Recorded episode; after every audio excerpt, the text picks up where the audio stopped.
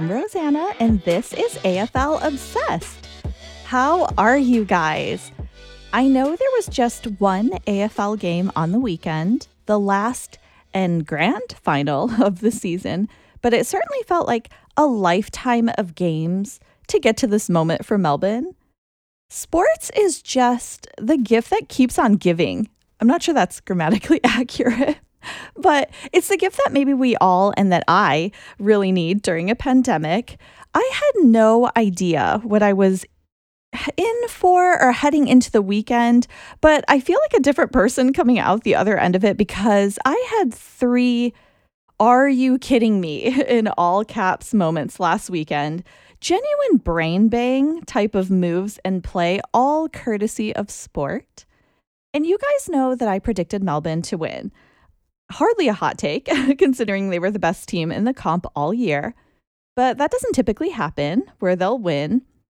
And in my last epi, I did say that I wouldn't be disappointed if either team won the flag, but I was pulling a little harder for Melbourne because of their drought and everything that they've been through as a club.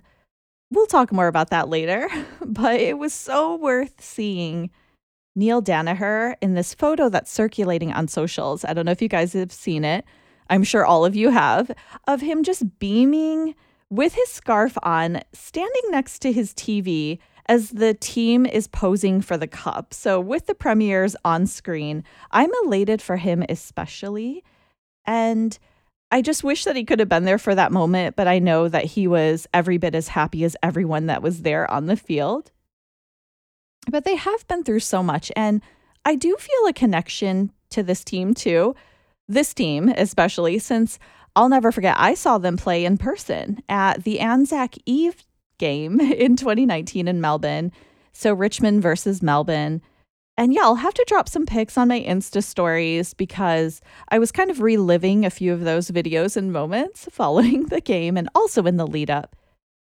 But yes, the game itself was absolutely worth the wait in the lead up. I mean, I've never been more interested in a Brownlow award ceremony. I was just watching like the mesmerizing drone footage of Optus Stadium on a loop of these like eye popping visuals of Perth before the game because we had such a long wait. But let's get to it and just dive into the opening overture of my overall thoughts on the week and where we're at now in NYC and Australia. This weekend honestly felt like absolute scenes. We had perfectly sunny weather over here, and I just felt like everyone wanted to be outside, as did I. We're all just like big kids here waiting for recess, and there was such great people watching. I saw a bagpiping. I mean, I guess a pipe band performing in the street, like in this little ensemble. And I saw a woman just kind of wearing some Disney ears around. She was just rocking them. Everybody's out here, you know, living their best life, and I'm here for it.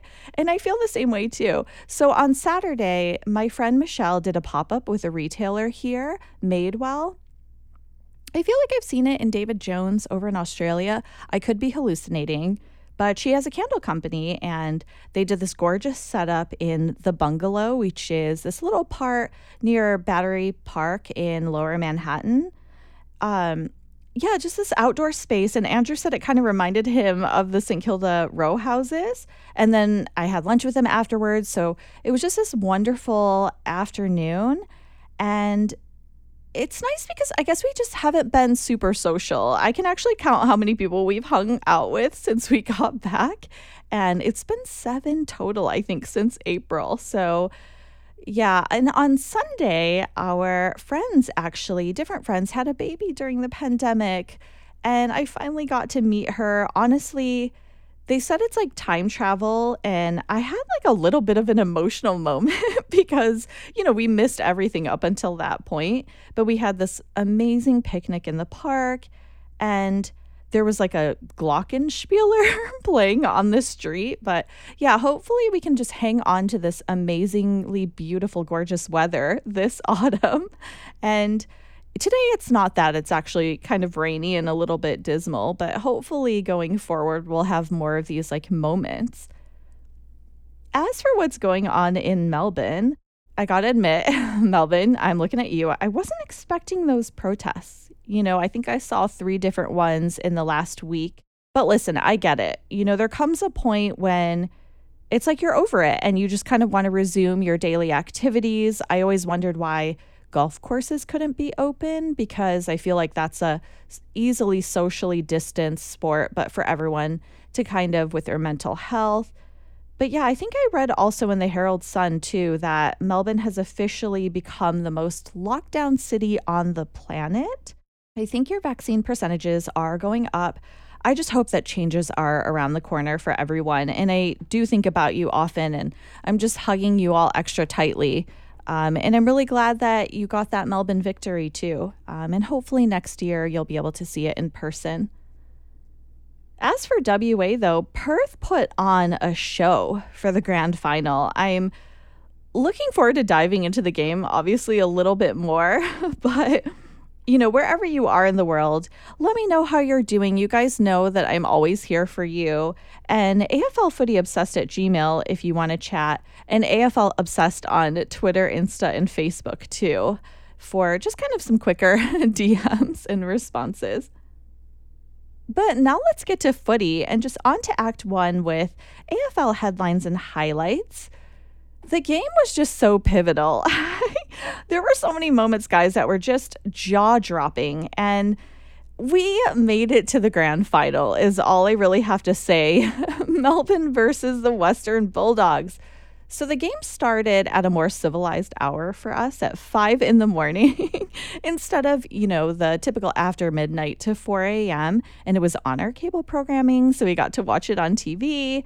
So we got up really early to see. And I just have to say right off the bat that the American broadcasting uh, censored the national anthem, which I was kind of offended. It's a beautiful anthem, but I wasn't expecting that.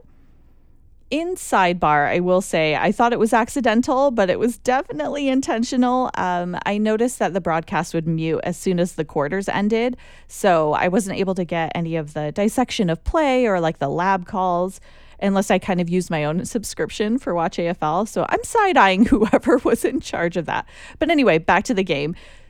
The game was insane. I, oh my gosh, completely unpredictable, guys. The best kinds of games there are. And this was just a battle for everyone out there who loves AFL. I'm sure anyone who was new to the sport would feel the same way. Every single quarter was drastically different in this game. And the momentum shift was a polar opposite every time. So one team was ahead and then the other one would take over the next quarter. And then there was a point in the third quarter where it just looked like the Bulldogs were breaking away and potentially sealing the deal. And I wasn't breathing at that point. So Andrew and I just kept looking at each other and saying, like, all it takes is just one player, one moment. You know, they just need that special spark to ignite and just reinvigorate the team. And Bailey Fritsch was the spark that exploded. He was that moment where he just threw the gears in the other direction with such a force that it felt like it just cracked or some kind of like fissure that like cracked everything and the game wide open at that point. And Melbourne had a lot of behinds to start with, but as much as they missed at the beginning, they couldn't miss towards the end to just kick goal after goal after goal against the most stacked midfield in the comp, just blasting the ball out of that center. I mean, there's just so many things I could say about, you know, Petracca and Oliver and Langdon, and then Bailey Fritsch just kind of killing it on his end, and Ben Brown standing up too. So much applause. Honestly, that moment of that crack reminded me of two different things. so, one, there's this poem about Australia. I know, just work with me here, guys, by Dorothea Mackellar, and it's called My Country. And it just reminded me of this line from the poem. I'm just going to go over a part of it where she says, I love a sunburnt country, a land of sweeping plains, of ragged mountain ranges, of droughts and flooding rains.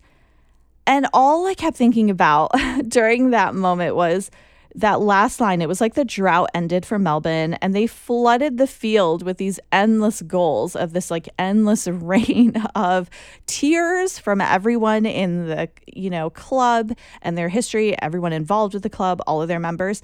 But people that weren't part of the club were getting emotional too. Like I really felt that emotion because I feel like Andrew and I were getting really like, you know, there there were some like moments where I was like, wow, I'm getting really emotional. This isn't even my club, you know? And the other thing it really reminded me of, I used to live in Colorado and I will never forget the first time I ever heard this blast. And it sounded like a wartime scenario. I was in bed, it was really early in the morning, and I just shot up in bed. The worst way to wake up because it's in a panic. And I'd never heard it before and it was a cannon blasting. So, cannon blasting is used to prevent avalanches. It's this sound because I was so close to the like point of impact, I guess, or the point that they launched these cannons. It just resonates in your soul like this big bang, and it honestly makes your heart stop. And that's what happened to Melbourne. You know, I feel like a lot of times in finals, once a team realizes they can't win when the other, you know, when their opponents get so far ahead, they just kind of wither. And towards the end of the game, obviously, this was like, you know, at the end of the third quarter, all throughout the final quarter, they just kept kicking goals. And we messaged one of our friends who is a Melbourne member, and his reaction was killing me because we were like, I just kept saying, you know, Andrew, you gotta like message him. They're gonna win. Oh my gosh, is this so great? And the response was literally, yes, period. We have a chance, period. I mean, if that isn't the seasoned and tempered, measured expectations of, you know, a Melbourne supporter, I don't know what is. But yeah, they absolutely buried their curse in Perth but I just want to talk about like the way they celebrated with the fans afterwards. After the game, you know, I'm so happy for Hibberd, especially. He kind of ran away with the cup and the team was making confetti angels and Gary Lyon got to, you know, bring over the cup, which was just a wonderful moment. And then later on, when they finally left the field, there were all these new scenes following with, you know, Goody on Gawny's shoulders, kind of partying and Petracca DJing. You know what, team? Absolutely party like you're about to leave your car indefinitely parked at the G. you know what I mean? You have earned it. And I think Luke Jackson's birthday is happening. And there was also a huge milestone moment for one of the players. It was his 150th. So, what a great way to go out. I think that one is actually I want to say for Todd Viney. So I'm sorry, Jack Viney. I'm picturing his dad, but it's um, Jack Viney. So 57 years, guys. You did it. I do just want to bring up Western Bulldogs and how valiantly, you know, they fought all season. They did really, really amazingly in parts of the game, too. There was a moment though, I felt like with the 666 rule in place, I'm sure you all felt this way. You know, they couldn't put loose players in the back in defense from the center square bounce to kind of stop the other team from scoring. And I think that that really affected the rest of the gameplay. And then the D's kind of ran away with it. But all applause and props to the Western Bulldogs and everybody involved in that club, too. You had a tremendous season, and I know you're going to have really great future seasons to come. As for headlines, the only one that I really had was Robbo from AFL 360. If you guys have been like me, I think we've been just wondering where he's been because he kind of disappeared quite a few rounds ago. And I know that Andrew and I kept saying, Does he have COVID? Is he okay? But he came out for their last. Um, well, he was on TV. I love how they actually place a TV screen in a chair um, for anyone who's not there. So it feels like they're still sitting with them. But he came on to talk with Gerard and just basically said he had emergency open heart surgery. So, all the best with recovery to Robbo. And he is planning to make a comeback next season. But yeah, tell me what you guys think. What did you think of the game? My email is aflfootyobsessed at gmail and aflobsessed on the socials. And don't forget, you can actually leave me a voicemail on Anchor too if you want. You can check the show notes and I'll play it in a future epi. Okay, it's intermission, so during this time, let's cut away to other sports. In the NFL, the Ravens versus Lions game. I don't know if you guys saw this, but we happened to have the TV on all weekend. The longest field goal in NFL history. So Justin Tucker is their most, well, the most, I feel, dependable kicker in the comp and arguably the most successful. He had a 66 yard kick for this improbable field goal to help the Ravens win the game with like three seconds left. And obviously, props to Lamar Jackson, who I just adore, for setting that all up for him if only, you know, I feel like maybe they're taking more cues from the AFL. I don't know because they certainly can kick quite a distance, but that was a really great moment if you guys missed it. And in college football, I just got to shout out Michigan State. They're now 4 and 0 for the season. Another what is happening moment, but they won in overtime with a field goal. And in Formula One, I just have to shout out Lewis Hamilton. He shattered another record and he now has a hundred trophies, a hundred wins under his belt. And I'm just so proud of him for kind of changing the sport. I love anybody who kind of comes in and just makes it their own. So that's a really, really exciting thing. But as for more of this, guys, I just have to shout out Josh Bruce, um, Juice from the Western Bulldogs. He was not with the rest of the team in Perth because he's been doing his rehab. He had an injury that sidelined him, and everyone was devastated, me included. I don't know a person who doesn't love him, but he was in the club assisting them with shipping packages of all the merch orders that the club was absolutely flooded with before the grand final. And he was literally sitting at a table packaging and helping them. He's a total club man. I love his energy and vibe and just mad props to the way the players are, but especially how they rally for their members and what they do off the field too.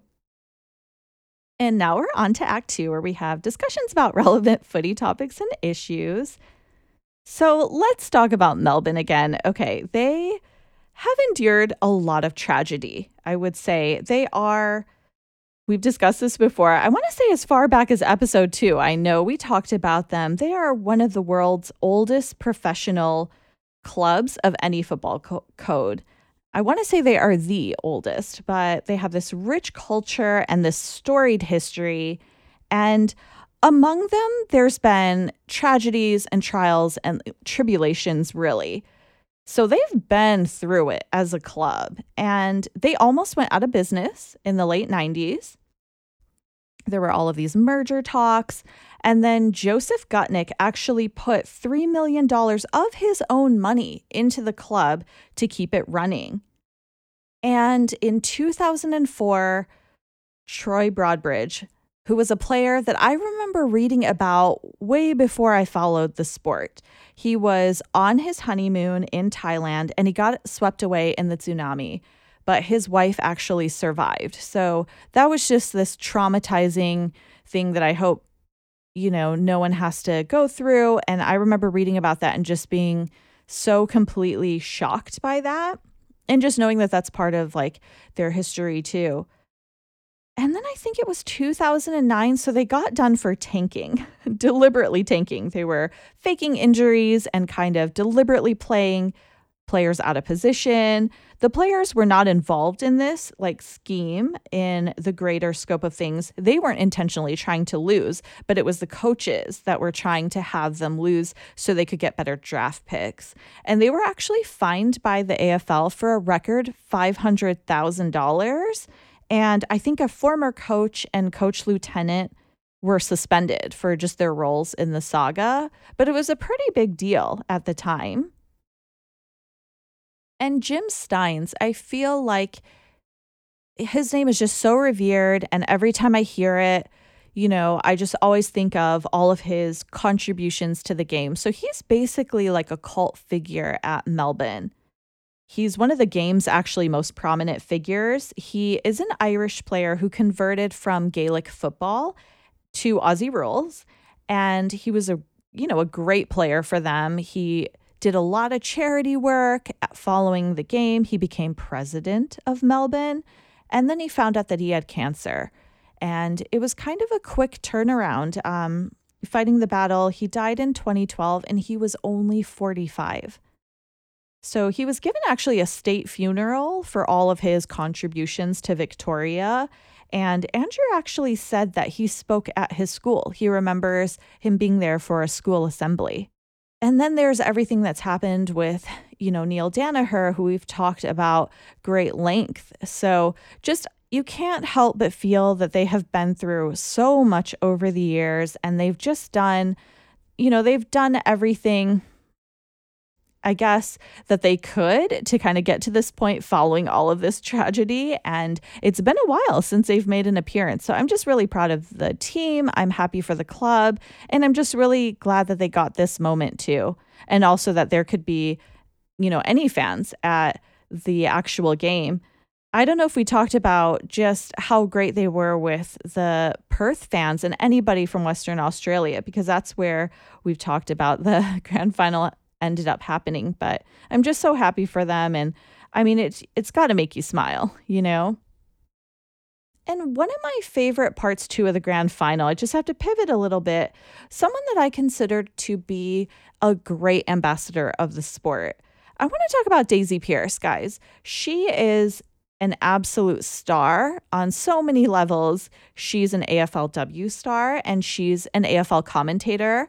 I've always been a huge fan of hers since I came into the sport and just kind of learned about it. But she made history on the weekend. So she became the first woman to provide special comments on Channel 7's broadcast of the grand final.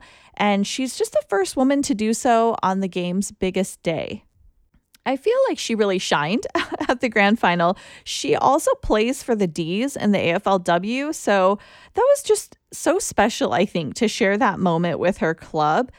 But yeah, Daisy just handles it all. She that was, you know, the biggest moment of her commentary career, but also for us.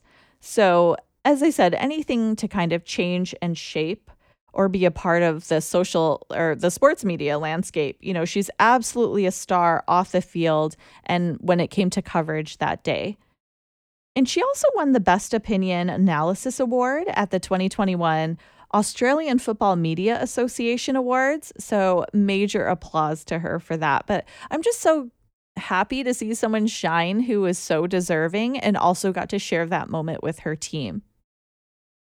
But now we're in the after show where I'm just looking forward to the draft and trades and AFLW. My plan for the off season is that I've got quite a few documentaries to watch and just catching up on my, you know, Netflix, Hulu and Disney Plus queues. I think feel free to tell me what you're watching and reading and what you're listening to.